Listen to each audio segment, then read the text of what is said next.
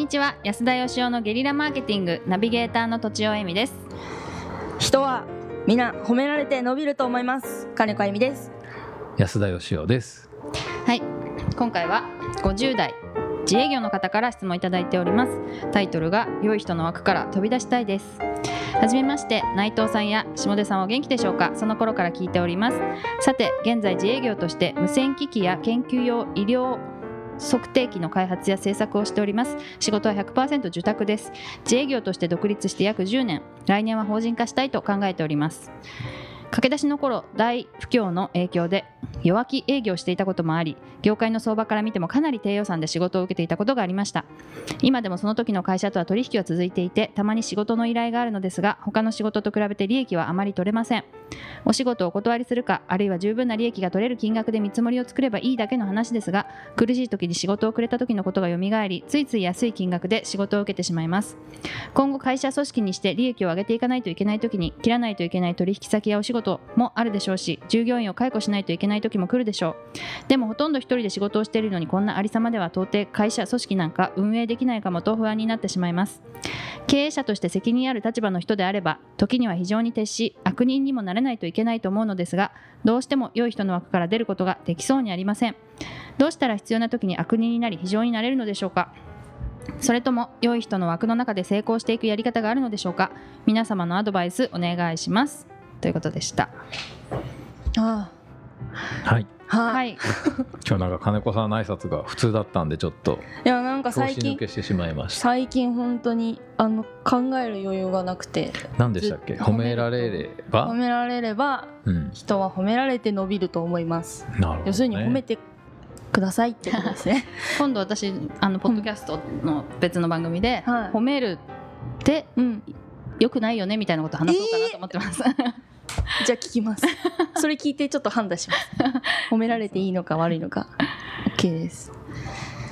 あのー自分でね、うん。自分を褒めるっていう技術を磨いた方がいいと思いますね、ああそれは本当にそううん、ですよね。どうしたらいいですか、ね、足りてない。鏡の前でですねまず自分の頭をですね、は撫でるんですよ。左手で。左手で。こうか、ええ。あよしよしと。あいい感じになってきた。もはや。な なんと君は天才なんだねと。なんと君は素晴らしい人間なんだねと、あはい、ーやってるんですか？ああいいかもしれないですね。たまに。えー、やってみよう。やってみよ内藤さんや下出さんお元気でしょうかって。下出君はあのこういうことやってると思います多分ってすごいぜそうなんだ、みたいはい。よしよしと、まあ、鏡見ながら あの大体ナルシストの人はナ あの頭撫でながらよしよしってやんないだけで、うん。つまりそういうことやってんですよ。ナルシストですか？下出さん。超ナルシストじゃないですか。あそうなんですね、はい。全然わかんなかうっんた、大好きですよ自分のことが。いやでもああ好きないいいいと思う。いそれは全然いいと思います。好きなのはいいですよね。ね。はい。うんうん。はい。内藤さんは最近会ってないけどお元気でしょうか？内藤さんに会いたいです私。本当ですか？お会いしたことない。ない。はい。はい。で今日の質問はですね、はい。はい、えっ、と独立して10年。うん。仕事は順調に来たけども、うん。えー独立した当時のしんどい時のうん。お客さんをうん。断れないと、はい。あんま儲かんないと。うん。必要な時に悪人になるにはどうしたらいいか。はい。金子さんどうぞ、はいいやいい悪人私はあの経営者の経験がないので本当にすごい軽く言うんですけど悪人になる必要なんてなくないと思うし仕事はできる時にその時間内でやれる時やれるような仕事だったら受ければいいと思うし時間が空いてれば。でお安く金額を設定してそれで納得いって向こうが仕事を振ってくれてるんだったらそれでやればいいしなんか変える必要があるんだんでしょうか。じゃあ儲かんなくてもやり続けたらどうですかっていうことですかね。儲かんなくても好きな仕事だったらやる方がいいんじゃないかと。儲かるうんですか？先輩。敏夫さん。人生の先輩として 人生の先輩。私はあの自分であの受注を判断するんですけれど、うん。やっぱりあの未熟だった時は安くてもいいいいと思ってやってたんですけど、うん。だんだん自分にスキルがついてくると、うん。やっぱりこの金額ではちょっと受けられないっていうのが出てくると思うんです。ね同じ仕事でも。うんうんそれよりは自分がスキルアップしてるはずなので、そういう時に、まあ、合わないなと思ったら、うんまあまあ、お断りをすることが結構多いですね。でそれをでも金額が合わないから断るってなかなか言えないので、うんまあ、あの予定が合わないとか忙しいからみたいに言っちゃうことが多いです。でなんでそれを受けてはいけないかっていうと、うんそれを受けると、うんまあ、今は暇かもしれないから受けたんですけど、うんそこに別の仕事が入るかもしれないじゃないですか。うんそうすると、ね、安い仕事でこう自分のスケジュールが埋まっていくとうん結果的にやっぱ収入が落ちちゃうんですよね。あの遊んでるわけじゃないので、うん。別の仕事も来るので、うんなのでやっぱり受け安いぐらいだったら何にもしないで暇な方がまだ勉強もできるしいいいいいいなって思ってるんですけど、うん。安田さんがちょっと笑ってますけど。いえいえなんか今日の図書館怖いなと思って。えでも確かにいや自分がスキルアップしてるって頭がなかったんであれですけど確かに自分がスキルアップしてたら納得いかないですよね。好きな仕事だとしたって。好きな仕事。はい。例えば文章書く。はい。エミさんだったら文章書く仕事だったとしたらそのどんだけ好きでもすごい本当は10万円で受けれる仕事を1万円とかで受けるっていうのは絶対ないじゃないですか。そうですね。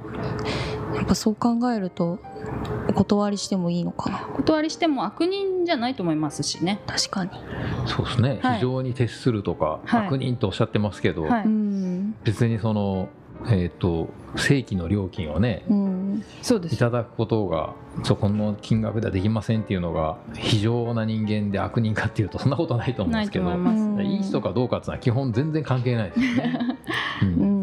思ってしまう気持ちもわかりますけどね。うん。そうですかね。そうですかね。うん、僕別にその安くても、ん。じゃあやりますっていう人がうん。いい人だなんて思ったことないですね。うん。うん、僕は基本的に自分でこう自分のサービスの値段決めますんで,、うん。でそれでやってくれない人の仕事はやらないっていうのが基本なんですけど、でも確かにその昔うん。安くで受けててであの、まあ、ずっと仕事をやり続けてた付き合いとか恩もあってうん。断れないっていうのは私も人間ですからうん。分からなくはないですね。あるんですか？断らなそう断れなそ断れなそう。うんそうですね。うんあのやる場合ありますよ。今でもだから本当その安いどころか無料でやってる場合とか、無料でやる仕事とか今でもありますし。でも逆に安田さんお金じゃなくてつまんないとやらないとかじゃないんですか？つまんないとやらないっていうかまあそうですね。やりがいがないとできない自分が役に立てない仕事はまあやんないのと、ああと僕だったらですね、うんあのその払ってくれない理由によるんですよね。うん本当にすっごい困ってて自分だったら役に立てて、うん。でも今この人お金ないからどうしようもないっていう場合はうん。あのやる場合はありますね。うん。だけどお金いくらでも払えんだけどあの昔ながらの金額でやってよって言うんだったら僕だったらやんないかもしれないですね。なるほど、うん。だからまずこの人そのいい人悪い人はちょっと置いといて、うんちゃんと話した方がいいと思うんですよその人に。昔からずっとやらせていただいてありがたいけど、うん。だけど申し訳ないけど僕はこれだけの利益でやってて、まあ、収入にしたらこのぐらいになっちゃうんで、うん。で他にやっぱりこうあの利益の上がる仕事も出てきて、うん。まあ全く他と同じじゃなくてもいいんでこれだけにしてもらえませんかと言ったらすんなりとなんか上げてくれそうな気もするんですけど、昔ながらの付き合いがああるからこそ上げてくれそうな気もしますよね。それだけね利益貢献してるわけじゃないですか。だかはいらなんかお互い仕事をやるっていうのは別にお金もらってる側が一方的に恵んでもらってるわけじゃないんで、うんはいね確かにそうだ。交換じゃないですか、うん仕事して、うん今まで安くでやってたということはそれだけ相手の役に立ち続けてきたということなんで、それで相手の人があのある程度豊かなのであれば、うんちゃんと払ってもらえばいいんじゃないですかね。払ってもらいましょですねう。ね。はい 腹を割って話してうん。それが誠実でいいかも。っていうよりはやっぱりその相手とのね相手があのお金持ってんだったらうん。うん。相手がその仕事やることによって利益出るんだったらその利益の自分が貢献した分をもらうのは普通のことだと思いますがね。うん。そうだそうだ。とかはい、はい。じゃあ調子いいすいません。おまとめを。まとめを。はい。まずえっとこういう仕事その安い金額で受けられないっていうのが、まあ、国でもないし非常でもないっていうことですよね。であとは、まあ、ちゃんとその人にお話をしてあの事情を話してあげてもらうなりそれでその人がやっぱり払えないってなったらもうあのしょうがないですねっていう感じですか、はい、あうんうんうんのちょっと冷たいおまとめをありがとうございました。